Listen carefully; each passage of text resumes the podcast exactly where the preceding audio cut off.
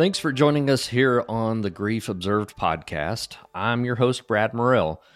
Um, I know there's a lot of people who need to be heard during their grief journey, but sometimes we don't always have that opportunity. Um, if that's you, please contact me at griefobservedpodcast at gmail.com. Just drop me a quick line and tell me a little bit about the person you lost, as well as how you're dealing with grief, and we'll try to get you on the show. Um, this leads me to our next guest, Devin. Uh, Devin lost her husband, and she would like to share her grief story with us today. And I'm happy to uh, just be a small part of getting those grief stories out there like hers. So if you connect with her story, I'll have her email in the show description. So without further delay, I would like to welcome Devin to the show. So, Devin, welcome and uh, thanks for sharing your story with us today. Thank you. Yeah. Thanks for having me and allowing me to do so. Yeah. Yeah. Um, I, I always tell people it's you know, I hate that it's these moments that I get to meet new people, mm-hmm. but at the same time, I love to share um, in that grief uh, story with someone and just be a part of, you know, letting them uh, get that story out there to others that need to to hear that. So, Absolutely. Um, why don't you tell us a little bit about yourself, and we'll just start there. Okay. Um, well, thank you for having me again. Um, my, yeah. my name is Devin Taylor. I'm 31 and I'm from a small town um, in West Tennessee. Uh, I met my husband in November of 2011. Um, we got married July 2013. Um, I currently work as a cake decorator at Walmart. Um, and my husband, before he passed, uh, was a um, beverage distributor and he was also a fireman. Um, and we had a beautiful little girl, um, July of 2019. And uh, I actually lost my husband February the 11th, uh, 2022. Uh, this coming February will be two years. Um, he passed away from COVID complications, uh, but this this grief journey has been wild um, I never really experienced true loss until you know my grandmother passed away, and that's when I seen and felt you know the real sadness and seen how it affected other people too, not just myself. When did you lose your grandmother? Um, I can't remember. It it was maybe a year or two before I lost my husband. Hmm. Was that the first major grief that you had experienced? It was, yeah, it was. And me and my grandmother, we weren't really close, so it didn't affect me. You know, you know, grief affects everybody differently with each person that you lose. So, um, you know, I did feel that sadness, and I do miss her every now and then, but it's not that deep um, mm-hmm. heartbreak mm-hmm. grief that I feel now with my husband. But you said that was the first time you really noticed grief on the face of others, right? Yes, yes. Okay. Um, what did you notice on them, you know, prior to your experience of, of losing your husband? What did you see in different people in your life as far as the loss of your grandmother? Um, well, it was my dad's mom. So I really seen the struggle with him being the head of the family, you know, as as the man. Um, he had grief. It was written on his face, but you couldn't you couldn't really get it out of him because he had to be the man, you know. Mm-hmm. So um you know that's it, a real common thing with men too is we we don't always show our emotions on our shoulders um i i don't think that i'm particularly bad at that um my mom actually says I'm probably the most emotional man she's ever met in her life. but, but, most men, um, they don't. They they feel like they have to uh, be strong for everyone else and mm-hmm. you know don't cry and you know oh, that's yeah. kind of what we're taught as men is you know just pick yourself up wipe yourself off and move on and in fact if if you go through the history of this podcast so far i've had one guy one and and this is episode 7 mm-hmm. and I, i've actually reached out to multiple uh, men online to try to share their story. And I've got a couple of I'll think about it, and then a lot of no responses. so um, I think that's just the the general way of men. We think we have to be strong. Yeah. So yeah.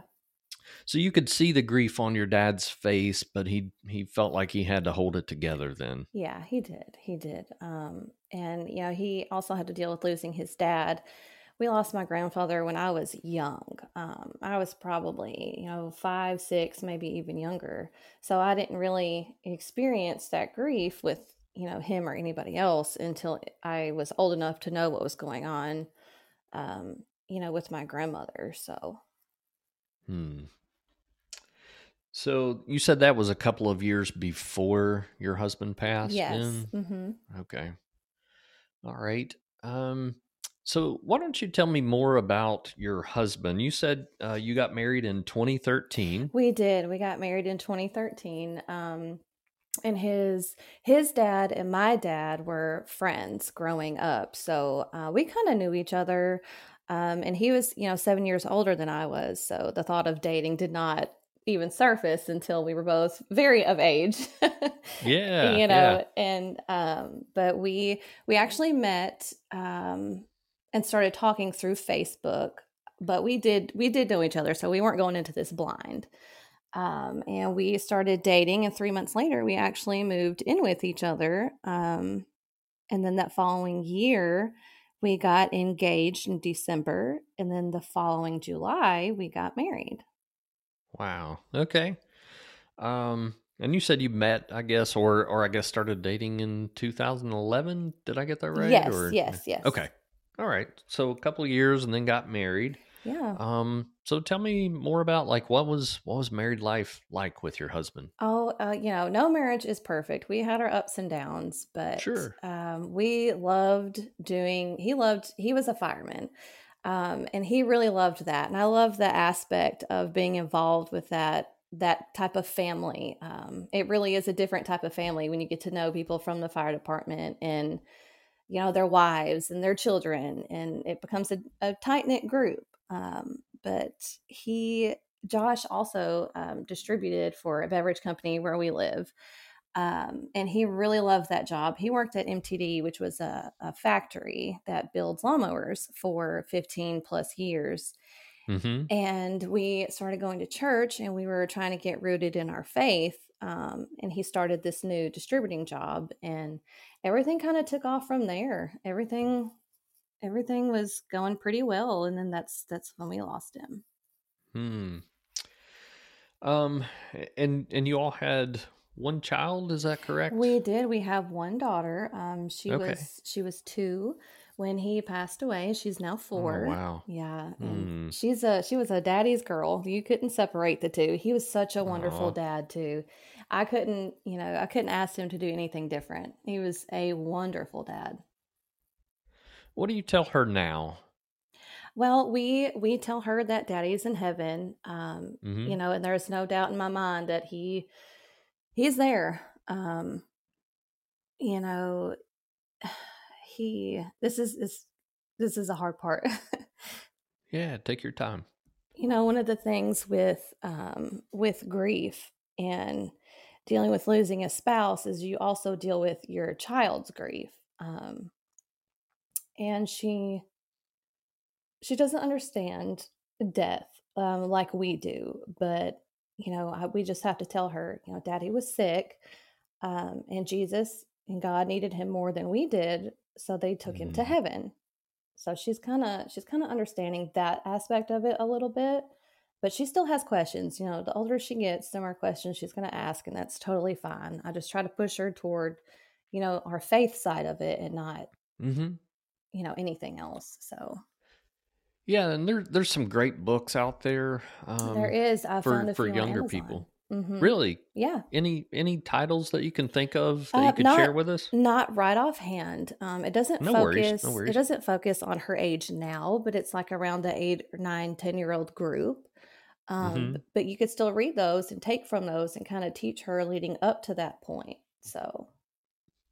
Yeah, that's um, you know, you're talking about trying to manage your own grief and mm-hmm. yet um, shoulder the grief of your child as well, especially a young child who doesn't have that full understanding. Yeah. Um, you know, we know that a lot changes in the brain around age seven to where a lot of concepts, a lot of things that uh, maybe in younger children, mm-hmm. um, some of those things start taking root to where they do understand. And it's not to state that a four or five year old doesn't understand that dad's no longer here or, you know, but where he passed when she was two, that's already um, going into a different area. You know, mm-hmm. it's like how many memories does she retain? And, and, when there is a significant person in your life and then they're removed, I do feel like she probably will or does have memories. I don't know. Do you do you think she recalls her dad? I think she does. Um, she refers to her dad a lot. Um, you know, and there's days where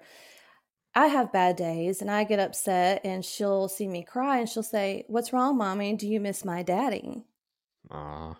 And you know, I think I think she's she's understands a little. I think she does remember him um, because we'll look at pictures and we'll look at videos and she'll say oh you know i remember daddy said this or daddy did that. So that's that's hmm. good. Hmm. it's it's kind of cool.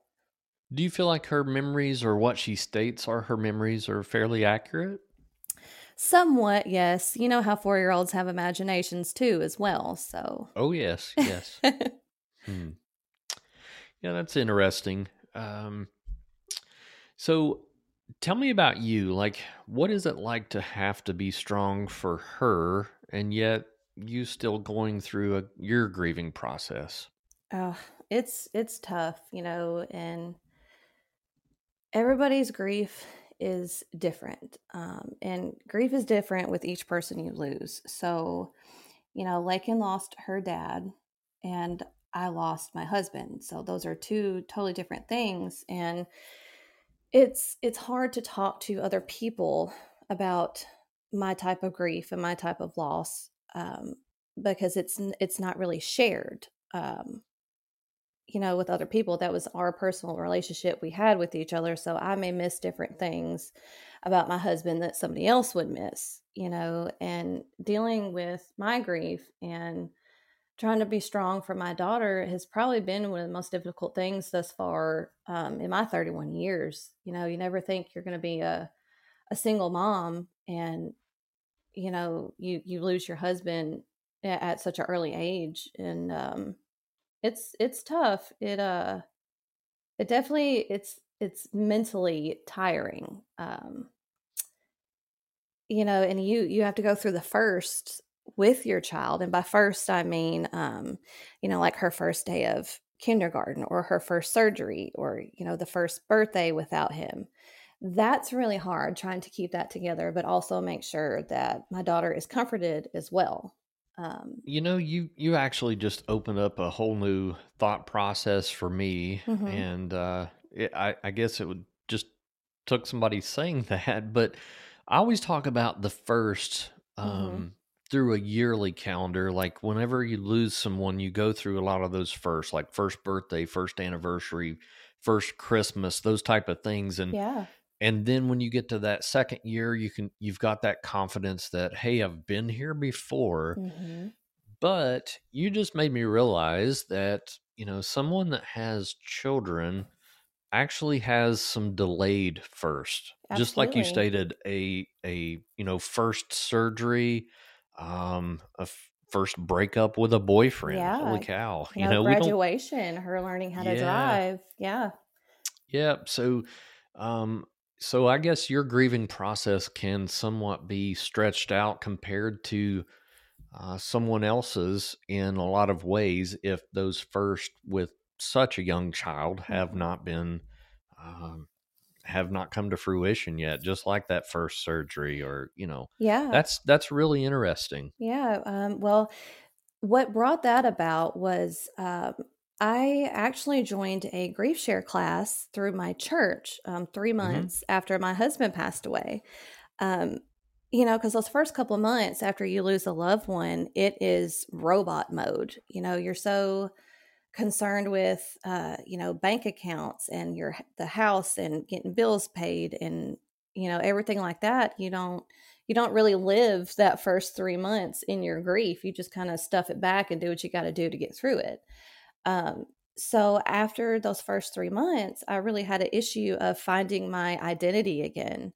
Um, mm. You know, because for the longest time, I was, you know, a wife, I was a mother, and, you know, I was still trying to figure out my identity through Christ as well. So when I lost Josh, I just feel like I lost everything. And I questioned, I had questions, you know, everything I did, if I was doing stuff right, if I was going about it the right way. So I joined this grief this grief share class, um, and it it really opened my eyes to things early on that I'll experience, you know, like the first, um, and recognizing your grief and dealing with it per se. Um, just kind of a reassurance that you're not going crazy and everything that you're feeling is real. Um, and it kind of teaches you how to deal with it, you know, through the comfort of God. And that has really helped so much. Yeah, you, you bring on a, a very important point. Uh, you actually had several important points there, but one I want to key in on.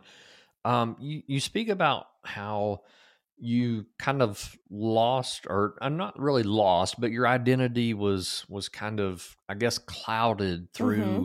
this experience. Um, one of I would say one of the best grief counselors, grief speakers out in the world today is a man named David Kessler. And he says, in grief, we need to take time to mourn the life we were supposed to have.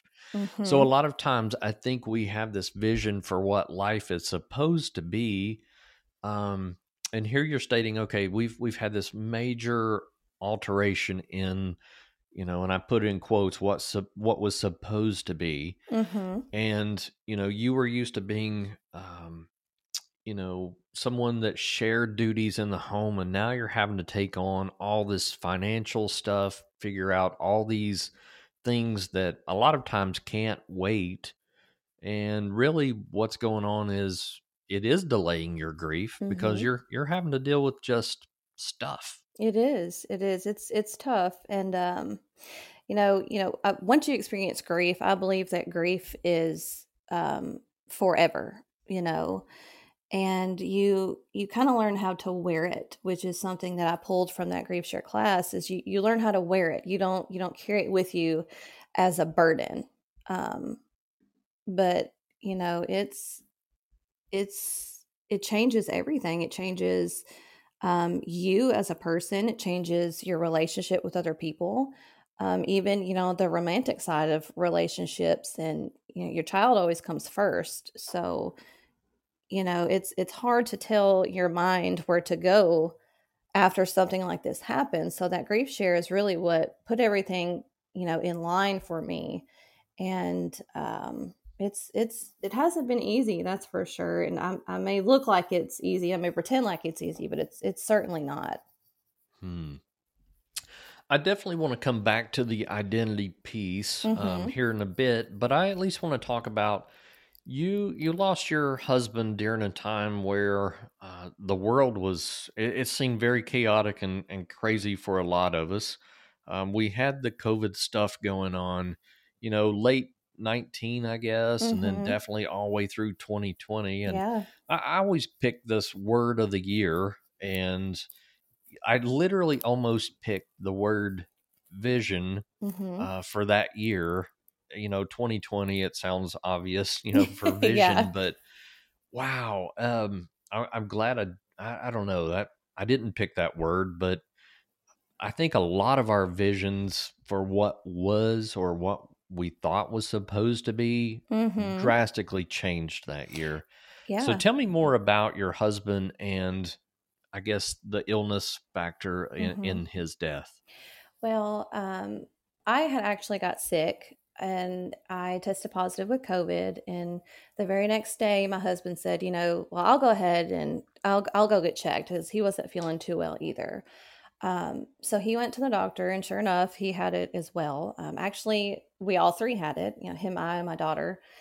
And um, we went. That was on a Friday when he got checked. Well, Monday came, and Josh said, "You know, I'm still not feeling well, and I'm, I feel like I'm kind of having trouble breathing a little bit. So he ended up going to the doctor, and the doctor said, You know, you sound fine. She didn't do any x rays, you know, to check and see if there was actually something wrong in the lungs. Um, and later on that night, when he got home from the doctor, he started turning purple around his mouth a little bit. And he said, You know, I really, I really am having trouble breathing. So we had one of our friends come over. Um, and he gave him a breathing treatment and checks his checked his oxygen level and he was feeling you know somewhat better after the breathing treatment. Well mm-hmm. when we he later on that night he started feeling a little bit worse and the worst things that you could do at the time what they said was sit still and to stay laying down. So i actually put his breathing treatment medicine on the other side of the room to ensure that he would get up walk over there and do his breathing treatment to kind of help him out a little bit well my daughter and i had went to bed and he had slept in the recliner that night so he could sit up and the next morning when we woke up he he said, I think I need an ambulance. And at that point, I knew that something was really wrong and he was very sick. Um, so when he, we called the ambulance, his, his oxygen level was actually 86, uh, which is, mm. it's bad. So, yes, yes. They transferred him to one hospital and they did some breathing exercises with him and nothing got better over the next five days. Um, so they, we actually got him transferred from, the hospital in Martin to a hospital in Murfreesboro. Um, and that is initially where he started to go down. He was there three days and they had to intubate him um, and put him on the machine to help him breathe. Um, and he he ended up getting worse from that point and needed um, oh gosh i can't remember what they call it um, he needed a, a, a a special I don't know, I don't know how to say it. Um, not it was some type of surgery or you know, where they oh gosh, I'm at a loss for words for this. Um, but anyway, we had to get him transferred from Murfreesboro to Nashville. Um, and he was mm-hmm. at Nashville for the remainder of his time. So we did three hospitals um, and he ended up passing in Nashville. And this all was exactly a month from, you know, the time that he was sick to the time that he had passed. So you all had COVID, I guess, in January of 22 then? Yes. Mm-hmm. We did. Okay. Um, how did you end up doing with COVID yourself? Like, was it, did you experience any of the same symptoms that he did, or I was did. it a completely? We, we had okay. the same symptoms. Um, you know, mm-hmm. the, the the mucus buildup in your your nose, your ears, and the trouble breathing. Um, and I was a former smoker, so that didn't help my situation any.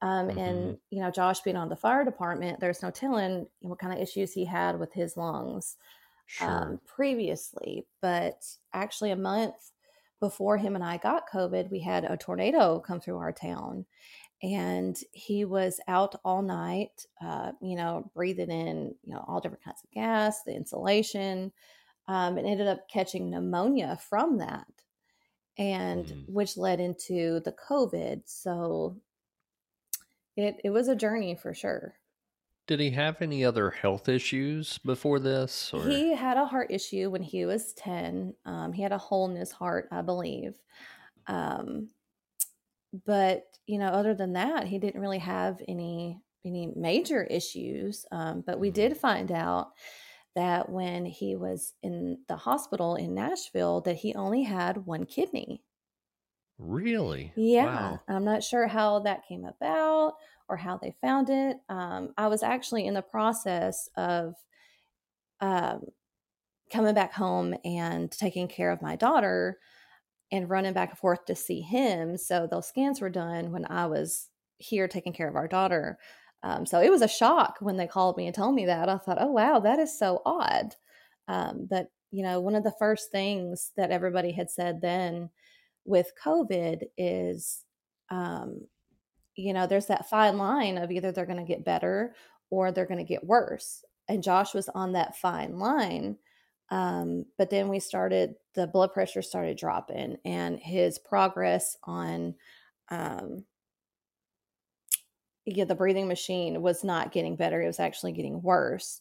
So at that point, his kidneys and stuff were starting to shut down.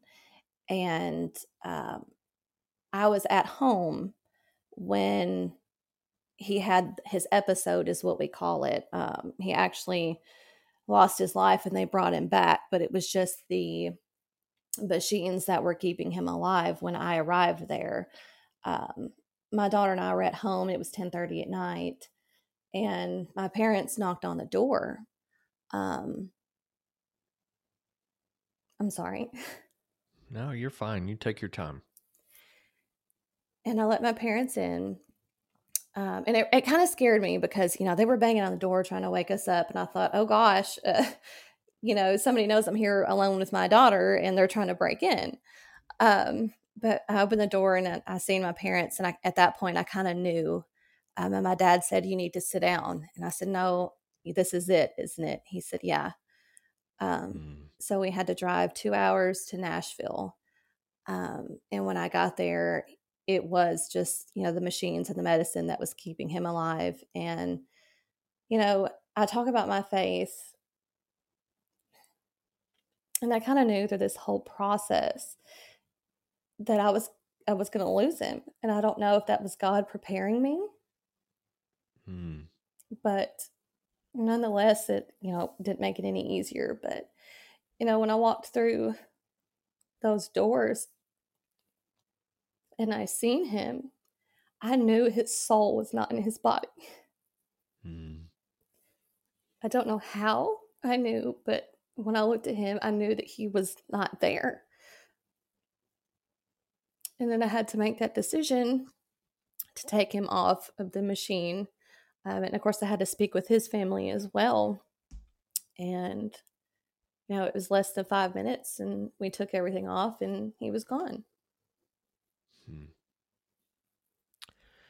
I'm sorry you had to experience that. I, I can't imagine um, losing a spouse, period, but to go through what you went through. I, I think it was a tough time for a lot of people. I, I know I've counseled people who had to say goodbye to, you know, someone suffering from COVID, you know, through a, a glass window.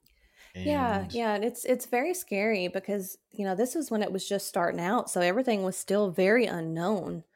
Of um, you know, the medicines. You know, each each person is different, but they had the same medication for everybody. So you didn't know how the the person was going to take it, you know, if it was going to help or if it if it wasn't. It was it was all very unknown because you couldn't get any answers. Right. Well, tell me how like your experience with grief has I guess evolved over time because you're you're a little bit removed. I mean, it's mm-hmm.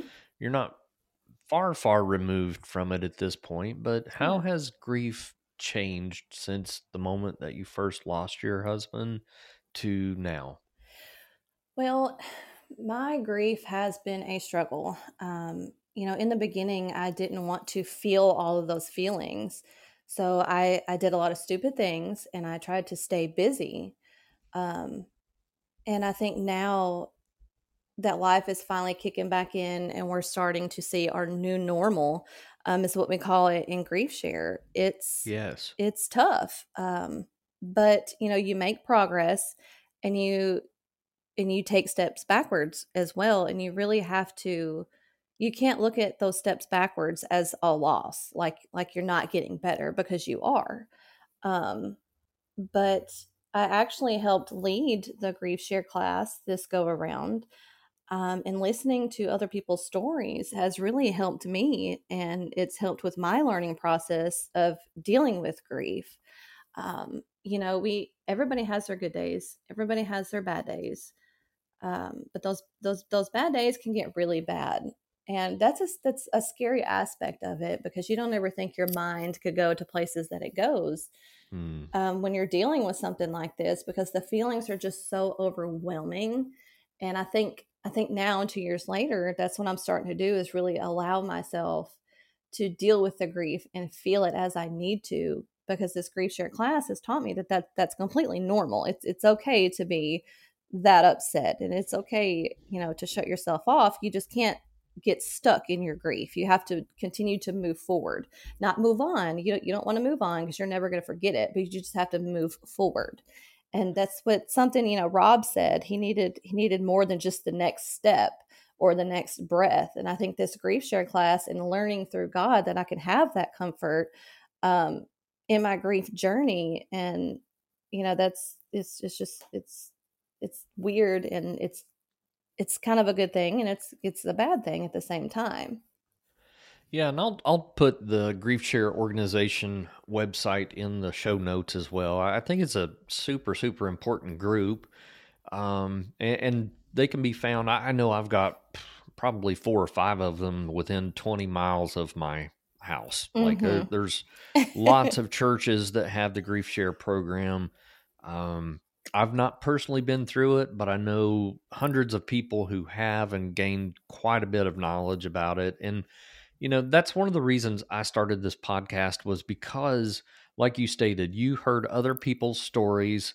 And although your story is unique, and, and like you've stated, grief, you know, it, it's like a snowflake. Every grief that you go through is different. Mm-hmm. Even you personally, you know, going through the loss of a grandmother, that was different than the loss of your husband. Mm-hmm. Um, but everyone's grief is different.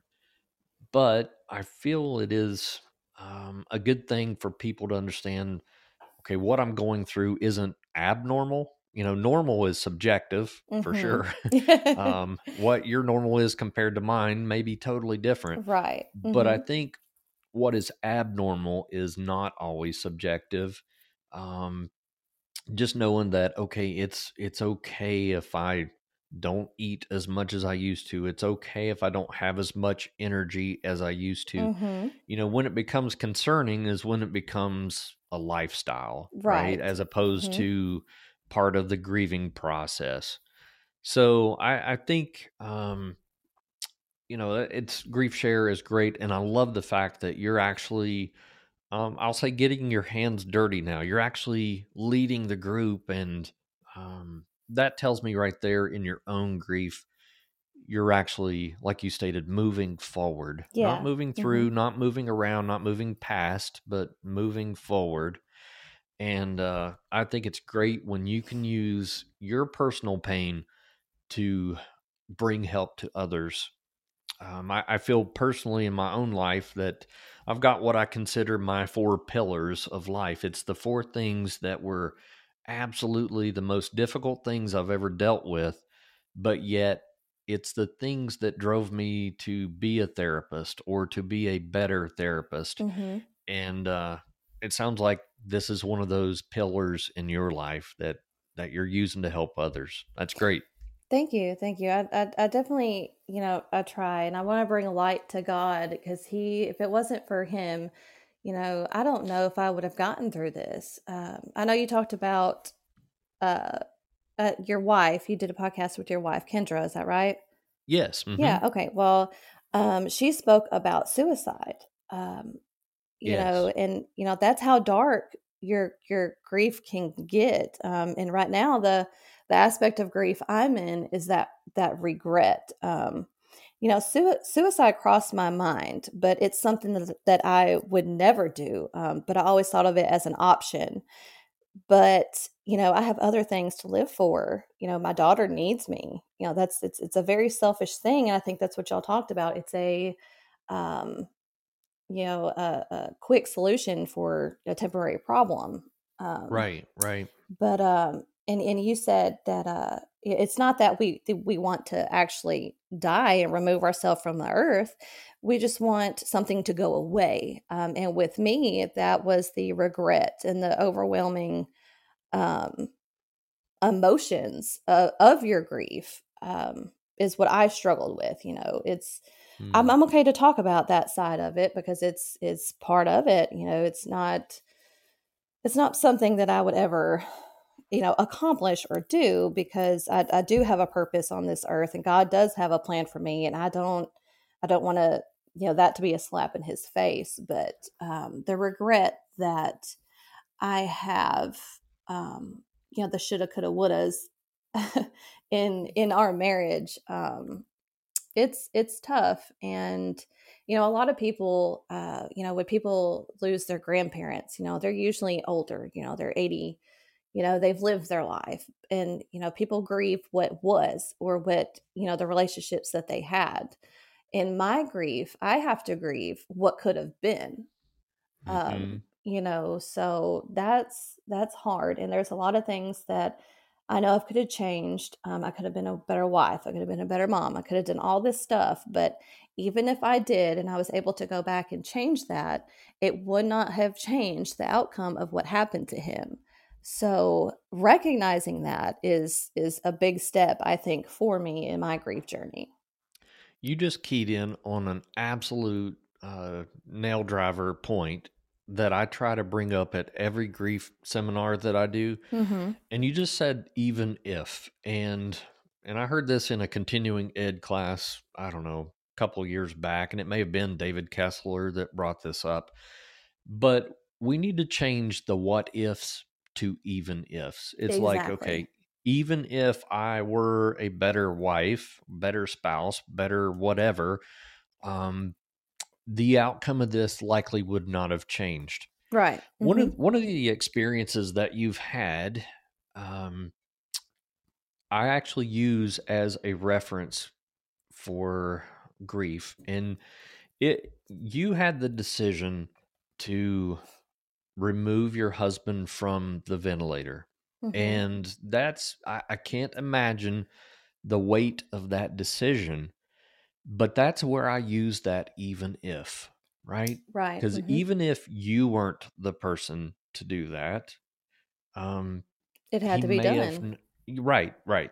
And and even if um you didn't, you know, there's a chance where, you know, at some point the body is going to give out, yes. right? Like mm-hmm. there's there's not enough machines to keep someone living at some point. So Certainly that's where the what ifs changed into the even ifs are absolutely essential. So I, I can tell just by speaking with you in these brief moments, you know, um, you know, we're just barely past our, uh, you know, halfway in the podcast. Yeah. And I can tell where you're at in your grief journey. Mm-hmm. And it mm-hmm. sounds like you've gained a lot of knowledge about just life and death and about self. Um, and maybe that's that's a good segue to get back into uh, the the identity piece that I kind of shelved yeah. several minutes ago. I I can feel you have a very strong identity, just the way that we're speaking here. And uh, I am curious though how your identity has changed from being spouse to okay now you uh, you know, you will always have been a spouse, uh, a wife, mm-hmm. but how has your identity changed? And it sounds like your faith is an important aspect to this. Like, mm-hmm. where you find where do you find your identity now? Well, um, one of the things in our grief share class um, that stood out to me this year was worship while you wait. Um, so my identity, I'm trying to find in Christ. You know, I, I do have a, identity on this earth um, as a mom, you know, and I'm still a daughter-in-law. I'm I'm still somebody's daughter, but finding my identity and where I feel comfortable and where I can help people the most is is is through God. Um, and you know, you know, Josh's life ended, but mine didn't. So I still have to keep pushing. And um, you know, when at the end of Josh's life when we were married, um, I didn't I didn't have this outlook um, of God at that point. Um, so you know, I, I, I got saved in um, 2021, so about a year before Josh passed, and I was still learning um, and things were going well for us. And then this happened, and it, it shook my identity. Um, you know, because everybody talks about the good that God does, and they don't talk about this side of it where you know sometimes God does things and it's it's going to hurt us and it's going to change our whole life but we still have to find that comfort in him because in the end it is his plan that we need to you know accept and say hey you know okay god this is this is my life, but it's your plan, and I need your help to follow that through. Um, so my identity right now is, you know, just just to be the best mom I can and lead my daughter um, down that road of Christian faith. Um, you know, we, Josh and I, when we were in church, we did a baby dedication, um, which is where you commit to raising your child with the knowledge of the Christian faith. Um, and since Josh is not here, that is now my job to take on. So I, I'm really, I'm really trying to do that, but I'm also trying to, um, you know, keep get my faith rooted to where I have that, um, that self. Um, oh, I don't, I don't know what the word the. Um, I really, I really need to be committed and continue to holding on to God, um, and to get rooted in my faith. That way, I can follow that that dedication through um, for my husband and for my daughter and for God. Yeah, that's you know, and and I always try to tell people, you know, especially like in your daughter's life, you know, your your husband blood his blood still flows through your daughter's veins, Absolutely. right? So a, a part of him is still living, mm-hmm. you know, and so I, I think by by raising your daughter in the ways that you would have raised um, her with him in your life still it still can be done you know so it's it's a nice way of honoring him yeah. and uh you know one one thing that i've i've meant to read for many podcasts i'm going to take a moment to do it and um, just to encourage any believers out there uh, as if your story hasn't already I, I, feel like you do have a very strong faith that i, I hear coming through but i want to read um, a verse that I found whenever my best friend passed away 12 years ago. Mm-hmm. And it just really, really brought me comfort in a time that there was not much that could comfort me. And it's First Thessalonians 4 13 through 18. and, and I'll read it. It says, But I do not want you to be ignorant, brethren, concerning those who have fallen asleep, lest you sorrow as others who have no hope. Mm-hmm. For if we believe that Jesus died and rose again, even so God will bring him those who sleep in Jesus. For this we say to you by the word of the Lord, that we who are alive and remain until the coming of the Lord will by no means precede those who are asleep. Mm-hmm. For the Lord himself will descend from heaven with a shout, with the voice of an archangel and with the trumpet of God, and the dead in Christ will rise first. Then we, and this is the most encouraging part, mm-hmm. then we who are alive and remain shall be caught up together with them in the clouds to meet the Lord in the air, and thus we shall always be with the Lord. Therefore, comfort one another with these words. Amen. Amen. You know, yes. that is such a powerful, powerful verse and like I stated, it gives us so much hope that we will see our loved ones again. Mm-hmm. Um, so let me ask you this. this. This is a great segue because I can I can sit here and think about my friend Chad and my uh, paternal grandfather and how I had these confirmation dreams that they are good and well and just like waiting for me.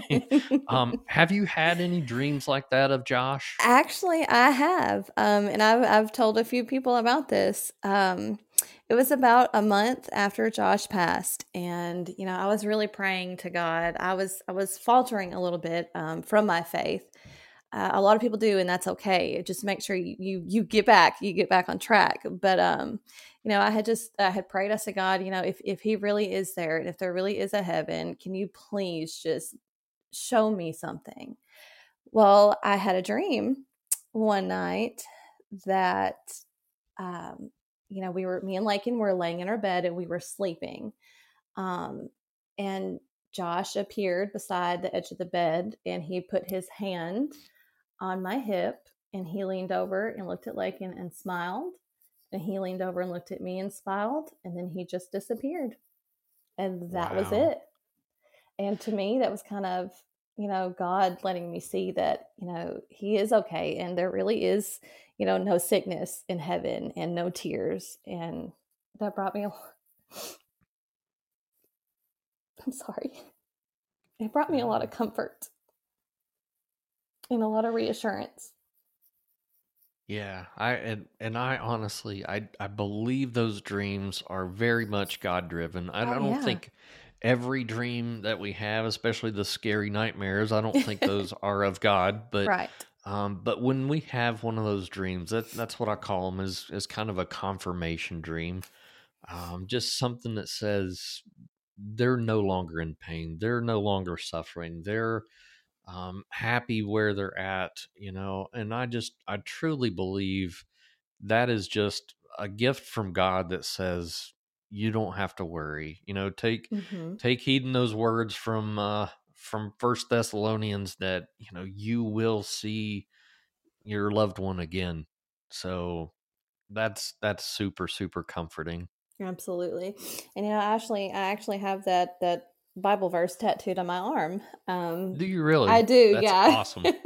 and actually, I was I was going over one of the footnotes in my Bible, and um, you know, it says grieving is a natural and healthy process, but the Christian's grief should look different from that of others who have no hope. Christians grieve with the confidence that deceased believers are safe in heaven, and thus their grief is mixed with comfort and even joy. And mm. that's um, you know, that's a lot of uh, that's a lot of what I deal with. Um, you know, Josh, he was well known in our community. So I feel like I have eyes on me constantly um, through this grief journey, um, you know, seeing just how I'm dealing with it. And, and I just want them to know if they're listening that, you know, I deal with it through God. That's, that's, that's the comfort that I have. And I do find joy um, in the grief, even though he is gone. I know that one day I will see him again, and I know that he's in heaven now, and he's he's not suffering anymore like he was on this earth. Hmm, that's great. Let Let me ask you this: um, How do you keep like the memory of Josh alive in your daily life? Oh, uh, we we talk about him a lot, and um, you know, we've I've got like a shrine on my wall in the living room with with pictures, and um, I've got a few of his his fireman helmets hanging up, and his axe that his two best friends actually built and hung up for me. But um, yeah, we we look at pictures and we'll listen to music or you know if she's acts like her dad i will certainly point that out and say you know your daddy used to do that and she'll be like oh mm.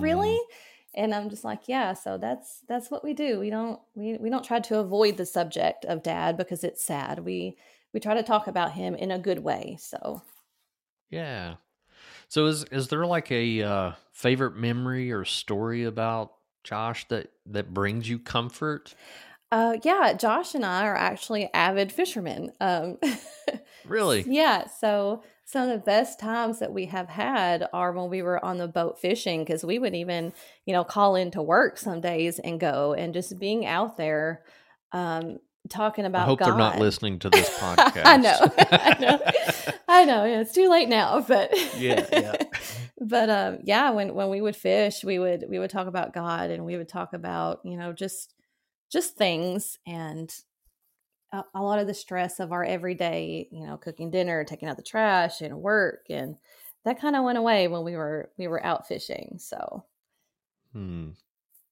And he was a wonderful so, dad, like I said. He I couldn't have asked for him to do anything different. He was a wonderful dad. Nice. So, can you share any like coping strategies that really helped you uh, when you felt most overwhelmed? You know, you've you've talked about those negative thoughts like mm-hmm. suicide mm-hmm. and and just being overwhelmed like what helped you get to where you are today um really opening up about my grief and that that has helped a lot but you you know talk to people about it um, find somebody that you really trust um, and and and talk to them it, it really helps but recognizing your grief is probably one of the first steps for me that that that helped um you know and and you just you just have to make that that first leap by saying okay you know i'm feeling this and i'm, I'm kind of scared. What do i do? You know reach out for help uh, whether it's mm. through your church or through friends you know just just reach out. You, you can't do it alone. You certainly cannot do it alone um but so yeah. like how do you handle like that balance between you know expressing your grief and yet you know protecting your privacy too to have you know moments to where you just kind of check out away from others and and you know, I also tell people it's it's not bad to have those moments to mm-hmm. where you know you are alone and and kind of grieve on your own. But how how do you balance that? Well, uh, you just you just have to be honest. Um, you know, there's there's times where I get asked to you know go places and do things, or even with Josh's family, I'm I'm struggling with with that like being with them and not feeling overwhelmed. You just have to be honest and say, hey, you know, I'm I'm kind of having a rough day today. Um, you know, I'll get back with you, or we'll we'll rain check. It's just you know you have to be honest about it. You can't try to hide it. You you just you just have to tell them, you know, I'm, I'm struggling today. I'm having a hard time. I really miss him, and hope that they can accept that. So I'm going to ask you a really difficult question mm-hmm. here. Um, you had spoken about okay, you know, there were times where you know I wish I I would have been a better wife, mm-hmm. or you know, um, and, and you're right. Like all couples go through things but have you been able to exercise forgiveness towards yourself for anything that you felt like you left on the table um, from marriage? I have not. Um, but I have recognized that, that that's something I need to do is is to forgive myself. Um, and you know, and I'm I'm really afraid of jumping into another relationship because I don't want to be that same person that I was because that things transpired in our marriage that made me very bitter. Um, and instead of forgiving like I should have, and like you know God tells us to do, I, I held that in, and I, I became very bitter. And I, I, really wish that that was something that I could have, you know, forgave because now maybe I could. It would be easier to forgive myself, but I am I'm mm. working on that aspect of it still. I just haven't reached that point of being able to do so. Yeah, I'll I'll give you one of the things that I share with my clients a lot, and it's um, a word that I like to replace forgive with is pardon. Yes. Pardon says, yes, you are guilty, but I choose to let you walk free. And and I think when we get to that point, you know, it doesn't excuse that okay, I it doesn't give me the excuse to do whatever I did again. Eh, it doesn't mm-hmm. justify whatever I've done. It just states that, um, okay, I'm guilty, but I'm setting myself free. Yeah. You know what I mean? I do. I, I can understand that. Yeah. Yeah. So, um, when, when you think about the forgiveness aspect or, or thinking that, um, you know, it, it kind of leads back into that what if thinking a lot mm-hmm. of times. It sure that, does. You know, if I would have done this or said this or, you know whatever and and that just leads us right back into guilt but when you can set yourself free from those things and and say you know what i it's it's a learning experience and i'm moving through this like you said moving forward mm-hmm. um i don't know that's that's just kind of what i think of when i think of forgiveness absolutely well, we're we're closing in on our time, but I always like to to give the floor back to you and just, you know, anything that you want to share that you think we may have missed so far or um, any any final words, thoughts, um, or any any help that you would share with somebody that's listening to your podcast here.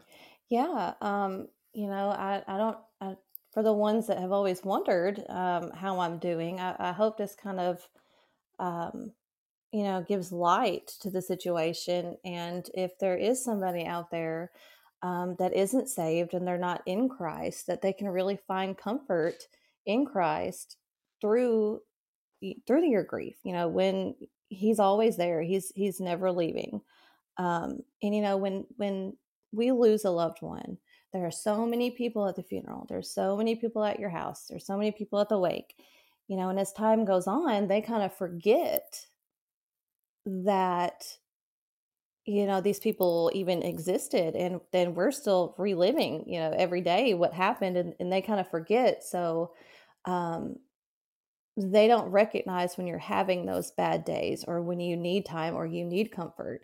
So you know kind of talk talk about your grief. It's it's okay to do that. You don't you don't have to hide it.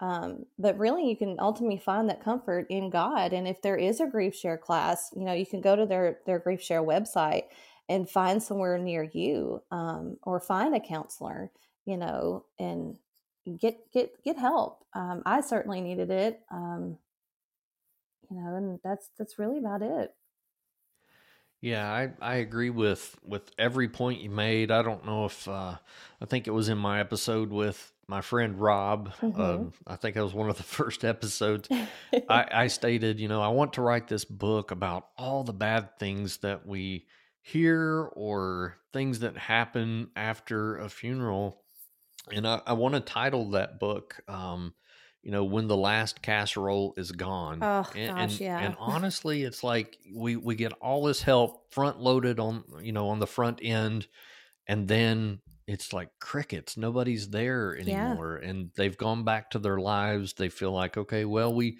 we did our duty. We we cooked the casserole. We went to the wake. We went to the funeral. And you know mm-hmm. it's we're done.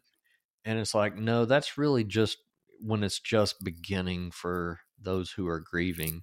It is, and so. I really want to thank um, my church, Central Baptist. They, everybody has been amazing. Um, you know, even now, I'll still have people call me or message me and say, "Hey, are you still doing okay? Do you need anything?" And and that that is just so amazing to me that you know our brothers and sisters in Christ they actually care. They really they really do love you. They love each other, and that's what we're supposed to do. Um, and it's, you know, I just, I really appreciate that. I really appreciate everything that they did in the beginning and things that they're still trying to do now. Well, I, I think if anything I can take away from this podcast is, you know, you you do have quite a testimony there, and you know it. Um, I, I feel like you've got a very concrete foundation in your identity, not only in self but in Christ, and uh, Wow, it's it's been a real pleasure speaking with you on this podcast, and uh, you know I feel like you've done well to honor your husband, you know your your daughter, yourself, your community, and uh, I could not thank you more. You, you've done a great job. Yeah, thank you so much. All right. Well, thanks everyone for joining us here at the Grief Observed podcast. Um, I hope you've been truly blessed by this. And uh, you know as devin stated if if you do feel like you need more help out there i definitely encourage you find counseling go to grief share. Anything uh, just don't feel like you have to walk this journey alone. So take care everyone and we will see you next time